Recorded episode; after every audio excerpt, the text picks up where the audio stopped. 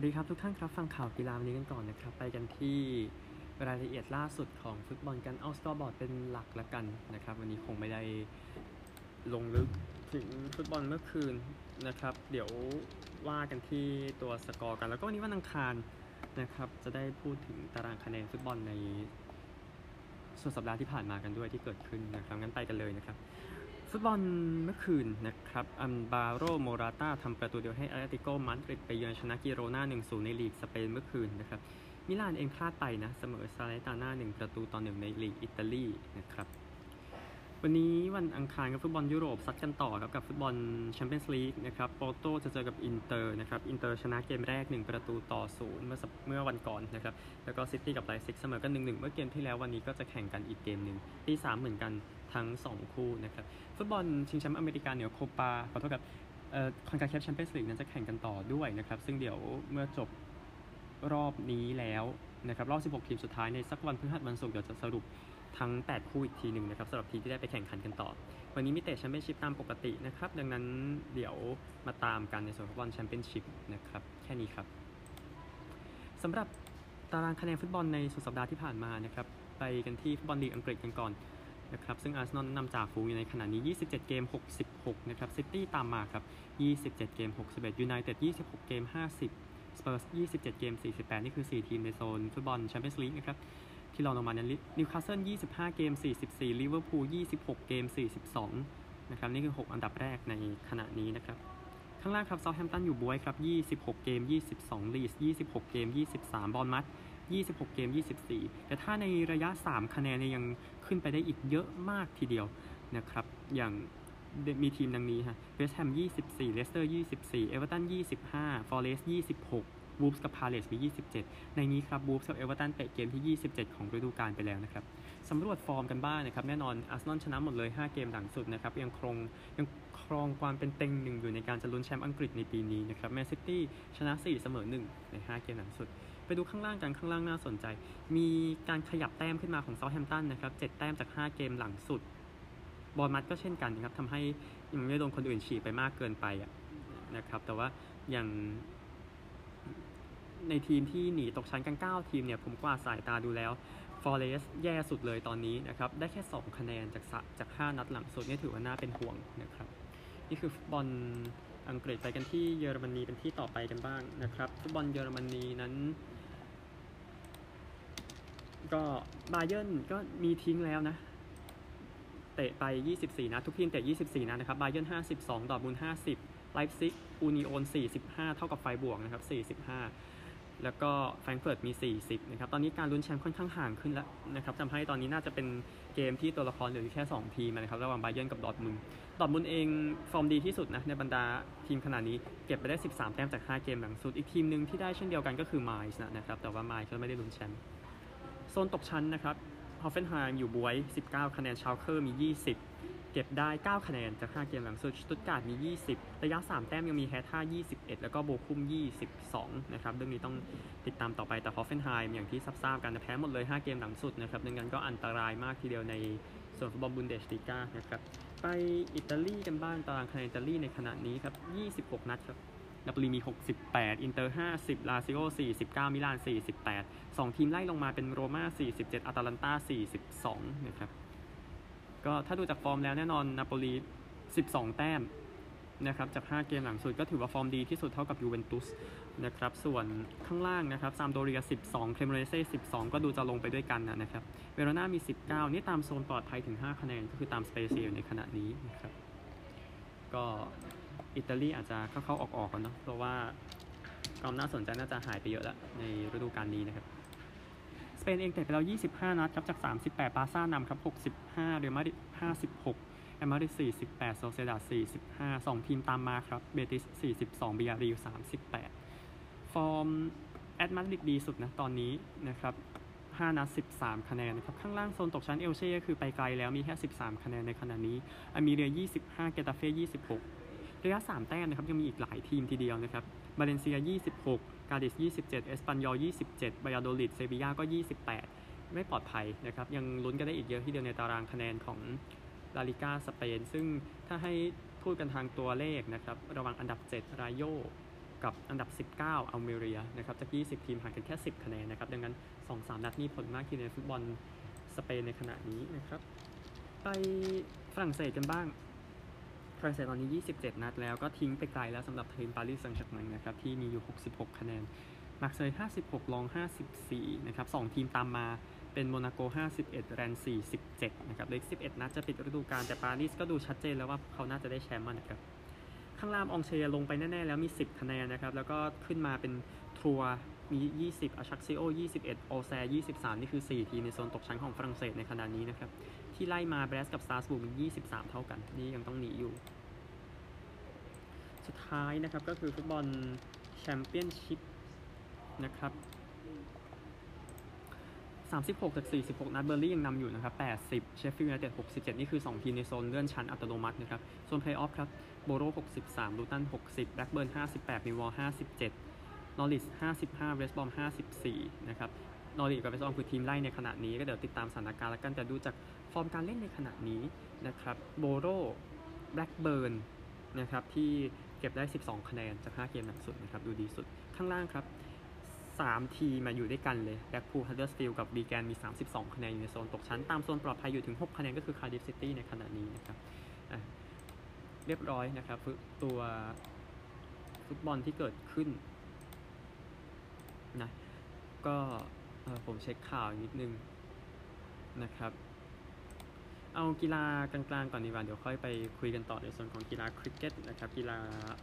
ดีนะฮะก็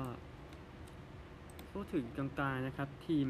รัสเซียนะครับ ถูกเชิญให้เข้าไปแข่งขันในฟุตบอลชิงแชมป์เอเชียกลางเดือนมิถุนายนนี้กับประเทศอีก 7 ประเทศนะครับ รัสเซียเองโดนแบนจากองค์กรยุโรปแล้วก็ฟีฟ่าหลังจากที่บุกใส่ยูเครนเมื่อเดือนกุมภาพันธ์ที่ผ่านมาเมื่อครับกุมภาพันธ์ปีที่แล้วขออภัยนะครับ ก็สมาคมของทาจิกิสถานนะครับก็เชิญรัสเซียเข้ามาร่วมกับทาจิกิสถาน อุซเบกิสถานเติร์กเมนิสถานคีร์กีซสถานนะครับแต่ว่ายังมีบางประเทศที่ยังรออยู่ก็คืออัฟกานิสถานอิหร่าน แล้วก็ประเทศอื่นที่รออยู่ในเวลานี้นะครับซึ่งจะจัดกันที่บิชเคกคีร์กีซสถาน แล้วก็ทาชเคนต์อุซเบกิสถานนะครับซึ่งประเด็นก็คือใช่กับรัสเซียถูกเชิญไปแล้วนะครับก็เดี๋ยวดูแล้วกันว่าถ้าถูกเชิญไปแล้วก็โอกาสจะเข้าสู่ AFC ก็น่าจะเป็นเรื่องที่ง่ายขึ้นนะครับ เข้ามาเตะกับทีมชาติไทยเรานะครับสำหรับเรื่องของแฟรงเฟิร์ตกับนาโปลีครับแฟรงเฟิร์ตก็ออกมาประท้วงนะครับ หลังจากที่นาโปลีนั้นไม่ได้ให้ตั๋วแฟนบอลที่อยู่ในแฟรงเฟิร์ตซื้อตั๋วเข้าไปชมการแข่งขันฟุตบอลแชมเปี้ยนส์ลีกนะครับซึ่งทางแฟรงเฟิร์ตเองก็บอกว่ามันผิดกฎหมายที่ทำแบบนั้นนะครับที่กันเพราะว่าปัญหาแฟนบอลสองทีมเกิดขึ้นเนาะในเกม เมื่อเดือนที่แล้วที่คู่นี้เจอกันในรอบ16ทีมนัดแรกกับนัดที่ 2 ก็เลยมันอาจจะออกมาดูนั่นแต่ว่าทางแฟรงก์เฟิร์ตเองก็อุทธรณ์อยู่นะครับว่ามันไม่ได้นะครับก็เนี่ยคือเรื่องของฟุตบอลแชมเปี้ยนส์ลีกนะครับแกรี่นีนิเกอร์เองนะครับนักอ่าเป็นไม่ใช่นักพากย์สิเป็นพิธีกรคนดังของฟุตบอลอังกฤษนะครับก็จะกลับมาเป็นพิธีกร Match of the Day อีกครั้งหนึ่งครับหลังจากที่คุยรู้เรื่องแล้วกับทาง BBC เรื่องของการแสดงความเห็นนะครับ อันหนึ่งนายกรัฐมนตรีริชชี่สุนักนะครับออกมาให้สัมภาษณ์ว่าเป็นเรื่องที่ถูกต้องแล้วที่เรื่องนี้ได้รับการแก้ไขนะครับก็ยังมีคอมเมนต์เข้ามาจำนวนมากนะจากทั้งสองฝั่งนะครับฝั่งที่สนับสนุนมินิเกอร์กับฝั่งที่สนับสนุน BBC ซึ่งไปด้วยกันกับการที่กลุ่มเหล่านี้สนับสนุนพรรคอันรักนิยมนะครับก็เดี๋ยวติดตามตอนต่อไปแต่ว่า Match of the Day ก็เดี๋ยวจะกลับมาเป็นเหมือนเดิมในเกม หลังทีมชาตินะเพราะเดี๋ยวมีเตะ FA ครับนะครับก็จะก็จะเป็น FA ครับแหละพูดง่ายๆนะครับฟุตบอลเองนะครับเกรกเบอร์ฮอลเทอร์นะครับยังเป็นบุคคลในรายชื่อโค้ชที่จะคุมทีมชาติสหรัฐอเมริกาอยู่นะครับซึ่งถ้าใช้ในภาษาไทยก็คือจะคุมต่อเนาะถ้าสมมุติว่าผ่านเรื่องของการคัดเลือกนะครับก็การสอบสวนเรื่องของประเด็นที่โค้ชเบอร์ฮอลเทอร์ไปเตะภรรยาในอนาคตของตัวเองนะครับ มันเป็นประเด็นอยู่ช่วงปลายปีที่แล้วนะฮะก็การตรวจสอบโดยองค์กรภายนอกบอกว่ามันมันในในการกระทำที่นั้นไม่ได้มีเรื่องผิดกฎหมายแต่อย่างใดนะครับ เนื่องจากว่าเคลียร์กันได้แล้วกับเหตุการณ์ที่เกิดขึ้นนะครับ ก็ประเด็นนี้ย้อนอีกทีหนึ่งก็คือแม่ของโจวานนี่เรนานะครับก็ออกมาบอกว่าโค้ชเบอร์ฮอลเทอร์ไปเตะภรรยาในอนาคตของตัวเองอะนะครับในเพราะว่า ก็คืออ้างว่าโค้ชเบอร์ฮอลเทอร์ใช้งานลูกของเขาได้ไม่ไม่เพียงพอในการแข่งขันฟุตบอลโลกที่ผ่านมาก็เลยออกมาแฉเรื่องนี้ แต่ประเด็นคือเรื่องนี้มันไม่ได้ผิดกฎหมายนะครับเนื่องจากว่าเคลียร์กันไปได้แล้วอะไรแบบนั้นระหว่างโค้ชเบอร์ฮอลเทอร์กับภรรยาโรซาลินเบอร์ฮอลเทอร์นะครับก็ติดตามแล้วกันนะครับในเรื่องของสหรัฐอเมริกานะครับว่าโค้ชคนไหนจะเป็นใคร เพราะว่าเรื่องนี้ก็ทำคนตกใจกันไม่น้อยทีเดียวว่าทำไมมันถึงเป็นเรื่องใหญ่ขนาดนั้นนะครับเมื่อช่วงปลายเมื่อช่วง จะใช้คำว่าช่วงต้นปีนี้นะดีกว่าคำว่าปลายปีที่แล้วจะดูตรงกว่านะครับกีฬาฟุตบอลเอาแค่นี้ดีกว่านะครับ เอาส่วนของคริกเก็ตกันบ้างนะครับ มี Test จบลงไปนะครับ เกม 5 วันจบลงไป 2 คู่นะ ไปคู่นี้กันออสเตรเลียกับอินเดียที่อาห์เมดาบัดนะครับ ก็เสมอกันนะครับ เล่นไม่จบนะครับ ออสเตรเลีย 480 และ 175 ออก 2 ขอหยุด อินเดีย 571 ครับ เพราะออสเตรเลียขอหยุด ก็ดูสภาพแล้วเกมมันไม่จบแล้วนะครับ ก็เลย เสมอกันไป ก็ 480 ของออสเตรเลียครับ อัสมันคาวายานนะครับ ตี 180 แคเมรอนกรีนตี 114โยนดีสุดนะครับราวีแอชวิน 6 wicket เสีย 91 นะครับ อินเดียเองลงมาตีได้วิรัตโคลีก็ save save ซีรีส์ไว้อะครับตี 186 นะครับ ชุบแมนกิลตี 128 นะ โยนดีสุดเป็นทอดด์เมอร์ฟี่3 wicket เสีย 113 ออสเตรเลียก็ทราวิสเฮดตี 90 นะครับ ก็ทำให้อินเดียนั้นชนะบอร์เดอร์กาวัสการ์ trophy ไปอีกครั้งหนึ่งด้วย คะแนน 2 ต่อ 1 เกมนะแต่เดี๋ยว 2 ทีมนี้เดี๋ยวจะไปเจอกันที่ The Oval ในการแข่งขัน Test ชิงแชมป์โลกรอบชิงชนะเลิศนะครับที่สนาม The Oval 7ถึง11 มิถุนายนนี้ ซึ่งแน่นอนว่ารายการของเราจะต้องติดตามสถานการณ์อย่างใกล้ชิดแน่นอนนะครับสำหรับรายการเพื่อหาแชมป์เกม 5 วันอีกครั้งหนึ่งนะครับซึ่งนิวซีแลนด์เป็นแชมป์เก่าในการแข่งขันครั้งที่แล้ว พูดถึงนิวซีแลนด์เองนะครับการแข่งขันเกม 5 วันเมื่อวานนี้กับทีมศรีลังกานั้นจบอย่างดราม่าที่สุดนะครับต้องใช้ถึงลูกสุดท้าย ของการแข่งขันเมื่อวานนี้นะครับซึ่งเป็นแค่ครั้งที่ 2 ในประวัติศาสตร์เกือบ150 ปีเท่านั้นนะครับในการแข่งขัน Test ที่ต้องใช้ถึงลูกสุดท้ายกว่าที่ทีมตีทีหลังจะชนะนะครับเพื่อง่ายซึ่งคือนิวซีแลนด์นั่นเองไปที่สกอร์ก่อนนะครับศรีลังกา 355 และ 302 นิวซีแลนด์ 373 และ 285 ออก 8 นิวซีแลนด์ชนะ 2 wicketนะครับขยาย scoreboard นะครับ ศรีลังกาตีก่อนคูซาลเมนดิสตี 87 ครับ โยนดีสุดเป็นทิมซาวที5 wicket เสีย 64 นิวซีแลนด์เองนะครับ ได้แดริลมิเชลตี 102 นะ แล้วก็โยนดีสุดเป็นอาชิตาเฟอร์นันโด4 wicket เสีย 85ศรีลังกาเองนะครับ ลงมาตีอังเจโลแมทธิวสตี 115 นะครับ โยนดีสุดเป็นแรดทิกเนอร์4วิกเก็ตเสีย 100 พอดีนะครับ แล้วก็นิวซีแลนด์สุดท้ายเคนวิลเลียมสันเป็นฮีโร่ครับ 121 แต้มจาก 194 ลูกไม่ออกนะครับแล้วก็มาวิ่งแต้มสุดท้ายในลูกสุดท้ายของการแข่งขันพอดีเมื่อวานนี้นะครับ อาชิตาเฟอร์นันโด3 wicket เสีย 63 แต่ไม่พอนะครับ ก็เลยศรีลังกาแพ้ก็เลยยืนยันว่าออสเตรเลียจะไปเจออินเดียในเกม 5 วันนะครับ ก็น่าจะเดากันได้บ้างแล้วตั้งแต่ 2 ปีที่แล้วก่อนที่จะเริ่มการแข่งขัน Test ชิงแชมป์โลกนะครับว่า2ทีมนี้น่าจะเจอกันในรอบชิงชนะเลิศนะครับ เพราะว่าเหตุที่ออสเตรเลียไม่ได้ไปแข่งในรอบชิงครั้งที่แล้วนั้น มันเป็นเหตุภายนอกซะมากกว่านะครับที่ ทำให้เป็นเกิดเหตุอย่างนั้นนะครับวันนี้มีเกม 2020 กันต่อนะ เกมสั้นระหว่างบังกลาเทศกับอังกฤษ เกมที่ 3 จากมิราปูนะครับเวลา4โมงเย็นวันนี้ หมดแล้วนะฮะสำหรับคริกเก็ตครับก็เอาผลเป็นหลักแล้วกันข่าวเข้มข้นมากว่ากันตามตรงนะฮะข่าวอื่นๆกันก่อนนะฮะสำหรับนักกีฬากระโดดสูงคนนี้ผู้ผู้ปฏิวัติของวงการกระโดดสูงในยุค 60 นะครับดิกฟอสเบอรี่เสียชีวิตด้วยวัย 76 ปีนะครับ ก็สร้างท่า Fosbury Flop ขึ้นมาเพื่อใช้ในการกระโดดสูงแล้วก็ยังใช้อยู่จนถึงทุกวันนี้นะนะครับในร่างที่ปรับไปตามยุคสมัยแต่มันแต่เขาเป็นผู้บุกเบิกคนง่ายๆซึ่งเขาเองนะครับได้เหรียญทองในการแข่งโอลิมปิกที่เม็กซิโกซิตี้เมื่อปี 1968 ด้วยท่านั้นนะครับดังนั้นก็ถือว่าเป็นการเสียชีวิตที่นะที่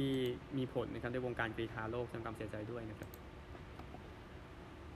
เอาข่าวเทนนิสกันบ้างดีกว่าเทนนิสที่อินเดียนเวลส์นะครับรายการ Masters 1,000 คะแนนนะครับรายการใหญ่มาตามผลกันนะครับที่แข่งกันไปวันนี้นะครับก็แอนดี้เมอร์รี่ตกรอบไปแล้วนะ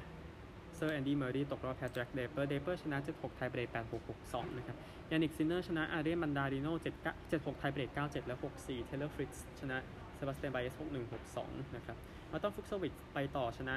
นักเทนนิสจากสโลวาเกียนะครับก็คืออเล็กซ์โมลคาน6-4 6-2โฮลเกอร์รูเนอตกไปแล้วเช่นกันนะครับแพ้สแตนวารินกาวารินกานักเทนนิสในตำนานอีกคนนะครับวารินกาชนะ 6-2 6-7 tiebreak 5-7 7-5เฟลิกซ์ออเชอาเลียซีมชนะฟรานซิสโกเซรุนโดโล7-5 6-4ทอมมี่พอลชนะฮูเบิร์ตเฮอร์คาซ4-6 6-2 6-4ครับไปผู้หญิงกันบ้างนะฮะที่แข่งกันไปที่แข่งกันไปวันนี้อีก้าชวิออนเทคชนะเบียงก้าอันเดรสคู6376 tiebreak 71นะครับมือหนึ่งของโลกก็ไปต่อนะครับ แล้วก็แต่มือที่โดนล้มไปแล้วครับมาร์เกต้าวอนดรูโชวาชนะออนจาเบอร์ 76 tiebreak 7564 นะครับ เอเลนาริบาคินาชนะเปาล่าบาโดซ่า 6375 เอ็มมาราดูคานูครับแชมป์ที่นิวยอร์กเมื่อปี 2021 ยังไปต่อนะครับ ชนะเบียทริซไมอา61 2664 ครับ แล้วก็มืออันดับคนนี้ลงไปเช่นกันนะครับ มาร์ตินาเทรวิซาน คนที่ชนะเธอเป็นแคโรลินามูโชวาครับชนะ 64 3664 ครับก็เทนนิสอินเดียนเวลส์นะครับตามตลอด นะครับแล้วก็อีกรายการหนึ่งที่เตรียมพร้อมนะครับที่จะแข่งขันกันในวันนี้น่าจะเป็นที่น่าสนใจของแฟนกีฬาไทยนะครับแต่เป็นรายการระดับโลกคือการแข่งขันแบดมินตัน All England Open จากเบอร์มิงแฮมนะครับปีนี้เป็นปีที่ 115 แล้วของรายการนี้นะครับแจ้งให้ทราบถึงมืออันดับสำคัญสำคัญในแต่ละประเภทสักนิดหนึ่งนะครับโดย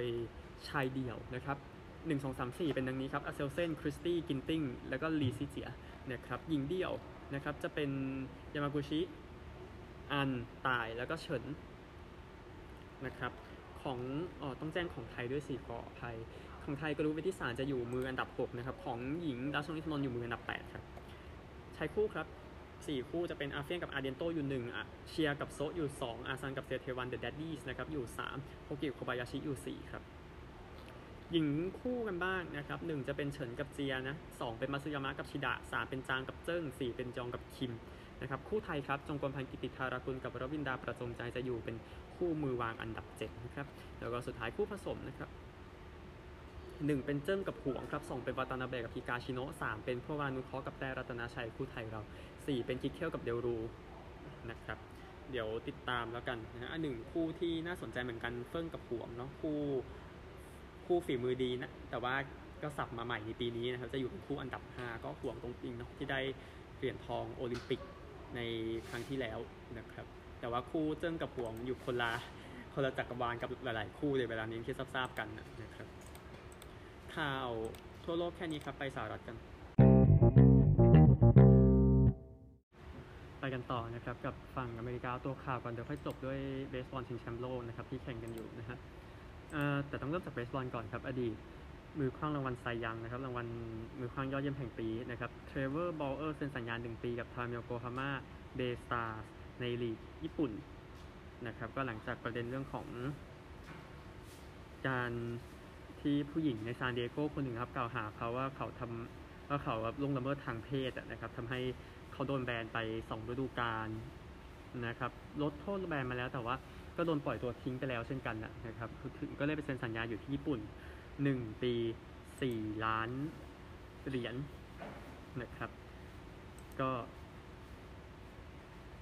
สำหรับ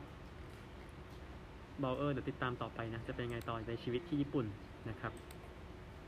สำหรับ NFL เองก็มีการเปิดตลาดซื้อขาย เปิดตลาดแลกตัวกันแล้วนะครับ เมื่อ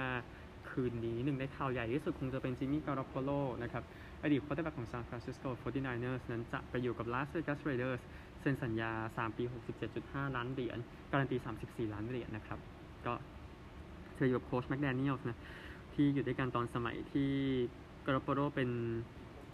QB สำรองของ England Patriots นะครับเดี๋ยวติดตามแล้วกันตอนต่อไปของจิมมี่การอปโปโล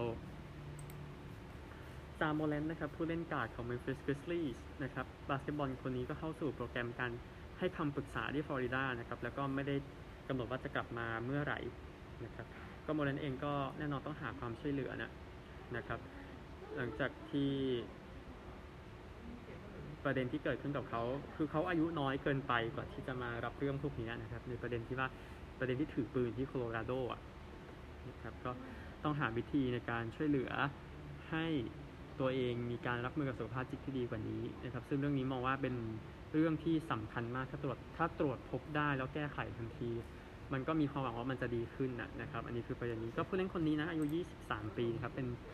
ผู้เล่นคนสำคัญมาก ๆ ของ Memphis Grizzlies ในขณะนี้นะครับคือก็ต้องใช้บริการจริงๆกันเนาะเพราะว่ามันตรวจมันตรวจจับด้วยคนไม่ได้ มันต้องไปใช้คนเฉพาะทางอะไรแบบนี้นะครับเป็นเรื่องที่อาจจะดูเข้าใจยากนิดนึงถ้าไม่ได้อยู่ในสายจิตวิทยาแต่ว่าถ้าอยู่ในสายนั้นจะมองเป็นเรื่องปกติอะนะครับ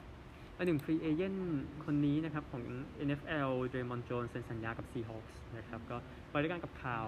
การ trade ตัวนะซึ่งเปิดเมื่อคืนนี้อย่างที่แจ้งให้ทราบไปแล้วนะครับเซ็นสัญญา 3 ปีนะกับทีมนะครับน่าจะราคาประมาณ 51 ล้านดอลลาร์นะครับสำหรับตัวเดรมอนต์โจนส์ไม่ใช่ราคาสีค่าตัวที่จะจ่ายให้ต่อ 3 ปีนะครับอันหนึ่ง NFL เองนะครับพิจารณาเรื่องการปรับโทษ roughing the passer หรือรบกวน รบกวนปีกอยู่นะครับในขณะนี้นะครับก็นี่คือ 2 ในเรื่องที่ประกาศเมื่อวันจันทร์ที่ผ่านมานะครับในเรื่องของกฎในปี 2023 เพราะว่ากีฬานี้เป็นกีฬาก็หลีกเดียวเป็นลีกหลักหลีกเดียวแล้วมันแก้กฎมันทำอะไรก็ได้นะครับนี่นี่นส่วนของ NFL ซึ่งคุณจะเห็นคล้ายๆกันในออสเตรเลียฟุตบอลลีกเนาะพูดถึงนะครับที่มันจะแก้กฎอะไรกันอยู่เรื่อยๆนะครับเพราะมันเป็นธรรมชาติของมัน อันหนึ่งนักเบสบอลคนนี้ครับโจเปปิโตนนะครับอดีตออสตาอดีตรางวัลโกโกรฟนะครับของนิวยอร์กยังกี้นั้นก็ที่มีชื่อจากการใช้ชีวิตที่เต็มที่นะครับพูดง่ายๆครับก็เสียชีวิตด้วย 82 ปี ก็ ทางเปปปิโตนนะครับ ก็เสียชีวิตที่บ้านที่แคนซัสซิตี้ที่มิสซูรีนะครับ ซึ่งเขาอยู่กับลูกสาวคือคาร่า นะครับแล้วก็พบว่าเสียชีวิตเป็นเมื่อเช้าวันจันทร์นะครับแต่ว่าประเด็นสำคัญก็คือสาเหตุการเสียชีวิตโอเคมันเลยเป็นเรื่องที่ยังไม่แน่ใจ แต่ว่าลูกชายบีเจนะครับออกมาให้สัมภาษณ์ว่าอาจจะเกิดจากหัวใจหยุดเต้นนะครับ heart attack พวกนั้นแหละนะครับก็เป็นเป็นผู้เล่นที่เกิดที่บรุกลินนะแน่นอนเซ็นกับแยงกี้ซึ่งก็ตามนั้นนะนะครับแล้วก็ได้แชมป์กับแยงกี้ปี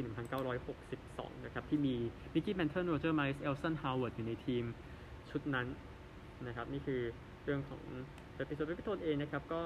โพสต์รูปภาพโป๊ครับในนิตยสาร Foxy Lady เมื่อเดือนมกราคมปี 1975 นะครับแล้วก็เป็นการเสียชีวิตของผู้เล่นคนนี้นะครับแสดงความเสียใจด้วยอะเอาเบสบอลกันบ้างเอาเป็นตัวข่าวก่อนนะครับก็ทีมเปโตริโกนะครับทำทีม perfect game ได้นะครับในเกมที่เจอกับอิสราเอลในการแข่งขันเบสบอลชิงแชมป์โลก เมื่อคืนนี้นะครับก็เป็นครั้งแรกในประวัติศาสตร์นะครับที่มีทีมทำ perfect ทีม perfect game ได้ในการแข่งขันเบสบอลชิงแชมป์โลกเพราะว่ามันทำ perfect game ไม่ได้หรอกนะตามกฎของออการแข่งขัน แต่ว่าทีม perfect game ทุกอย่างมันยากมาก แล้วก็ใช้ไป 8 inning นะครับก่อนที่เปอร์โตริโกจะชนะ 10 0 10 0 เกิน 10 แต้ม เกินใน inning 7 ไปแล้วเนี่ยถือว่าเกมจบทันทีครับก็เลยก็เลย